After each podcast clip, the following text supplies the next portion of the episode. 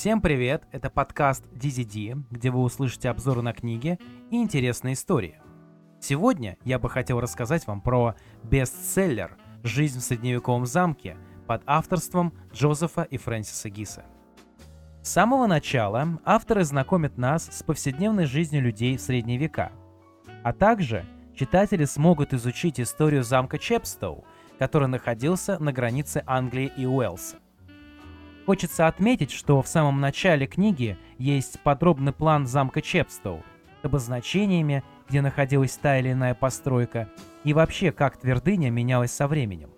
Где-то ближе к концу книги читатель сможет познакомиться с приятными иллюстрациями различных замков и средневековых миниатюр.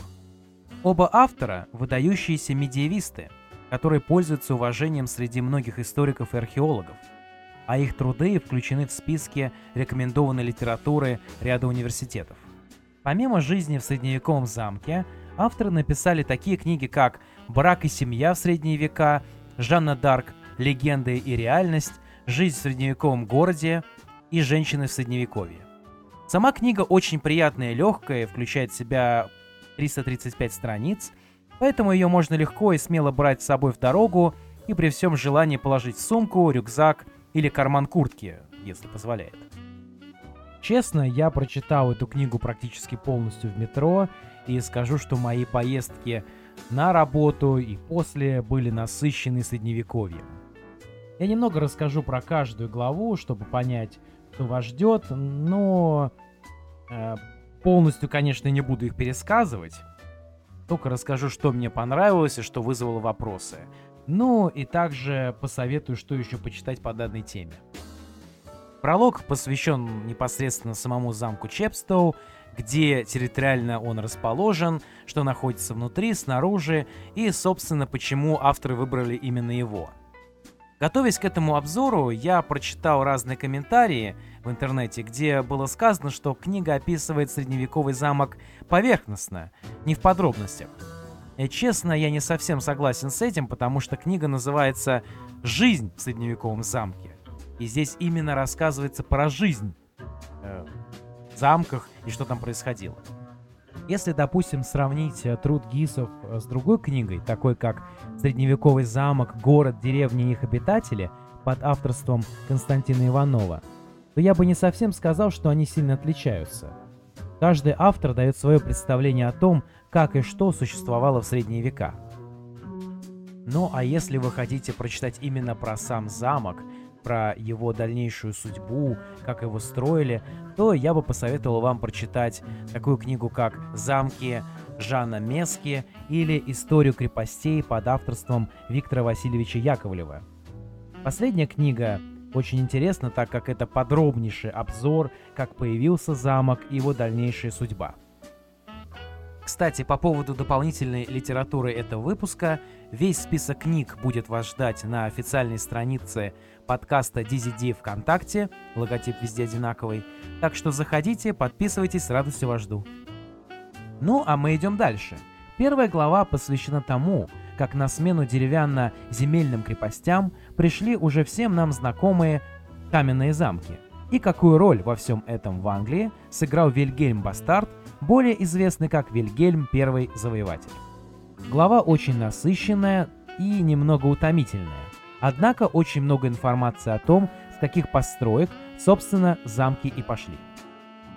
По поводу Вильгельма Завоевателя я бы хотел посоветовать вам прочитать замечательную книгу, которую написал известный французский историк Пёль Зимтор – который рассказывает о жизни и деяниях нормандского герцога и как он смог преобразовать английское королевство, внедрив прогрессивные по тем временам феодальные порядки. Если в самом начале авторы провели небольшой экскурс в историю возникновения крепостей, то вторая глава посвящена тем, кто владел замками. А также вы узнаете, кто такой сеньор и вассал, и их взаимоотношения в эпоху феодализма. Вторая глава, на мой взгляд, является одной из самых важных, потому что именно там очень доступно описывается, какие обязанности должен выполнять вассал, например, шевоше. Что такое рельеф, церемониальный поцелуй, ев, а также какое правосудие было распространено в то время. Конечно же, если мы затрагиваем тему средневековья и феодальные отношения, то тут никак не обойтись без источников. Поэтому я бы хотел вам посоветовать очень хороший французский портал Menestrel, где вы найдете огромное количество различных манускриптов, монографий и прочих источников по той эпохе. Ну что ж, с владельцами каменных твердынь мы познакомились, а теперь переходим к следующей главе, где мы узнаем, как жилось внутри замка. Честно скажу, больше всего меня поразило описание пола, то, каким он был в самом начале и из чего состоял. Помимо этого, авторы также описывают убранство типичного замка, сколько этажей было и какие постройки находились около него. Именно в этой главе вы узнаете, какую роль играла в жизни средневековых людей вода, как они умывались и что из себя представляла тогда ванная и уборная. Продолжая тему интернет-порталов, хочу посоветовать вам виртуальный тур по английскому замку Гудрич. Ссылка на него, как и все остальные источники, будут ждать вас в группе подкаста. Следующая глава посвящена положению женщин, а именно, как они прямо или косвенно владели замками. Авторы подробно описывают различные жизненные ситуации, взаимоотношения мужчин и женщин, как складывалась судьба вдов-феодалов, что происходило, если дочь сеньора вступала в брак во время его смерти, и почему Генрих II повелел составить перечень всех вдов и наследниц в королевстве. Также уделяется внимание образованию девочек, их брачному возрасту, и авторы отвечают на вопрос, возможно ли было развестись в средние века. Конечно, все мы знаем, что положение женщины в те годы зависело во многом от мужчины. Но авторы приводят примеры, когда отдельно важные особы критиковали своих мужей, а иногда и являлись королю с претензиями и критиковали его действия. Джозеф и Фрэнсис Гис очень лаконично и увлекательно рассказывают об этой теме. Однако, если она вас заинтересовала, то я советую вам прочитать книгу Татьяны Борисовны Рябовой «Женщина в истории западноевропейского средневековья», где вы найдете взгляд на женскую природу в то время, а также узнаете, какую роль женщина играла в религии, во власти и так далее. Помимо хозяев и их детей, в замке обитал целый штат служащих, о которых пойдет речь в следующей главе. Кто такой управляющий, капеллан, постельничий, привратник? Все именно здесь, как и наглядные примеры из всевозможных средневековых источников, которые помогли авторам составить данную книгу. Как я уже говорил, книга оставляет приятное впечатление, но, допустим, совсем нет информации о том, как строили замки, а это тоже весьма интересная тема. К примеру, для строительства замков тратились огромные деньги и нанимались специалисты со всей страны. Король средневекового Уэльса, Эдвард I, строил кольцевые замки, поэтому каменщики, используя разные инструменты, разрезали камни на блоки правильной формы. Кстати, те, кто строили замки, товарищи тоже весьма интересные. Очень часто при упоминании масонов всегда всплывает их связь с вольными каменщиками. Особые строители – которые приглашались по общему решению горожан. А они, в свою очередь, изобретали более интересные способы постройки того или иного сооружения. Этого, честно сказать, не хватает, но давайте вернемся к книге. Следующая глава посвящена быту жителей замка, когда милорд желает проснуться, что ваше высочество ест и пьет, и что он делает дальше. Очень подробно авторы описывают, как господа трапезничают, как проходит эта церемония и что подают к столу. Также в этой главе есть ноты к средневековым песням, поэтому если вы музыкальных дел мастер и хорошо стучите по клавишам, при всем желании можно их сыграть.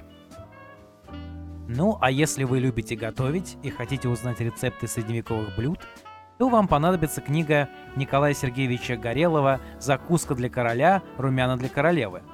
На страницах приводятся примеры описание рецептов приготовления лазаний, равиоли, а также совет, как готовить улиток, лягушек и медуз. Кое-что я там приметил, поэтому, наверное, приготовлю. Охота.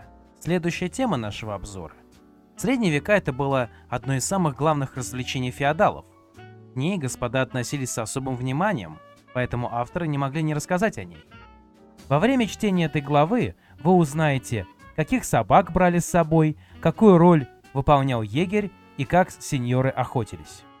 Помимо этого, уделяется внимание лесу, как собственности феодала, и какое наказание ждало тех, кто охотился или рубил деревья там незаконно. Если вы сами охотник или интересуетесь этой темой, то советую прочитать книгу Сергея Владимировича Ефимова «Европейская охота и охотничье оружие от Средневековья до конца XVIII века». В этой книге читатель сможет узнать о способах охоты на различных животных, а также рассмотреть всю эволюцию охотничьего оружия от раннего Средневековья до XVIII века. Ну а само издание очень насыщено качественными иллюстрациями. Следующая глава посвящена средневековой деревне, где вы узнаете, из чего состоял двор, чем еще занимались селяне помимо натурального хозяйства, ну а также авторы не обошли стороной работу крестьян на полях, как и с помощью чего их сеяли. Подробно описаны типы крестьян, кто такие батраки, например, ну а также за что ненавидели бейлифа, сборщика арендной платы и какую роль в жизни деревни играла церковь. Книг по средневековой деревне Ух, как много, поэтому я расскажу про те, которые мне очень понравились. Ну а если вы знаете другие, давайте с радостью их обсудим ВКонтакте. Если вы хотите погрузиться в атмосферу средневекового села, узнать его социальное устройство и чем занимались жители в то время, то я советую вам прочитать «Мир средневековой деревни» Эмилия Ботти. Ну а если вы хотите узнать, как средневековые селяне объединялись в коллективные формирования и взаимодействовали с сеньорами, то советую вам прочитать средневековую деревню Жана Верле. Что-то я занукался. Ну, наверное, потому что я на коне. Ведь каждый мужчина в какой-то степени рыцарь. И следующая глава как раз про это. Авторы уделяют внимание церемонии, которая включала в себя удар, обозначающий посвящение. Его наносил отец, и этот удар нередко сбивал новоиспеченных рыцарей с ног. Естественно, говорится о боевом коне, потому что первоначально слово «рыцарь» в европейских языках обозначало любого воина, который сражался верхом. Также в этой главе вы узнаете типичной жизни рыцаря, что для него было в радость, а что он боялся больше всего. Помимо этого, авторы описывают виды средневековых турниров и попытки королей их потом запретить, и как рыцарство способствовало развитию геральдики. Как и средневековая деревня, рыцарство — это довольно многогранная тема. Поэтому среди всех книг я хочу выделить «Рыцаря пяти морей. История Уильяма Маршалла», которую написал Томас Эсбридж. Кстати, главный герой этой книги очень часто мелькает в жизни в средневековом замке. И если кому-то хочется узнать, кто это поподробнее, то стоит ознакомиться. Крестовые походы, конечно, упоминаются в книге Гисов. Но если вы хотите узнать, что это было, то краткая история крестовых походов именно для вас, где автор книги Ларс Браунфорд предлагает подробный рассказ от первого столкновения христианства и ислама до падения последнего государства крестоносцев. Следующие три главы, финальные, рассказывают про замки во время войны, мира и отвечают на вопрос, почему произошел их упадок. На примере Чепстоу авторы описывают, как во время осады действовали и осаждающие, и осажденные. Подробно описывается роль башни, для чего ее применяли во время штурма крепостей, а также, конечно, упоминаются всевозможные приспособления и хитроумные приемы для осады твердынь. Среди всех осадных орудий самым узнаваемым является требушет – гравитационная метательная машина. О том, как она работает, вы сможете узнать, посмотрев видео канала Art of Engineering. Ссылка будет в контакте нашего подкаста. Мирное время в замке в большей степени связано с праздниками. Авторы подробно описывают такие средневековые события, как Пасха, Михайлов день, Сретение и Рождество. Приводится пример того, как феодалы жаловались на скупость Генриха III. Ну а также говорится о том, что такое жатва и день бодрствования. Конечно же, Джозеф и Фрэнсис Гис дают нам очень краткий, но весьма интересный экскурс средневековые праздники. Но если вы хотите почитать об этом более подробно, то советую вам обратиться к книге Владислава Даркевича, доктора исторических наук, История средневековых развлечений от куртуазных увеселений до карнавалов и праздников дураков, где очень подробно описываются не только праздники, но и какие развлечения были в средние века. Книга, на мой взгляд, заканчивается очень информативно. Авторы рассуждают, почему произошел упадок замков, приводят весомые аргументы, а также в самом-самом конце дают нам краткую сводку всех самых известных замков Средневековья. На мой взгляд, книга получилась, конечно, не без минусов, но я хочу сказать, что Средневековье — это целый мир, который состоит из многогранных тем, на которые написаны сотни книг. Наиболее интересные из них я постарался упомянуть. Однако, если что-то упустил, то давайте с удовольствием их обсудим. Вот такой получился обзор на книгу «Жизнь в средневековом замке». Если вам понравился данный выпуск, то поставьте лайк и подпишитесь. Впереди много интересного. До встречи!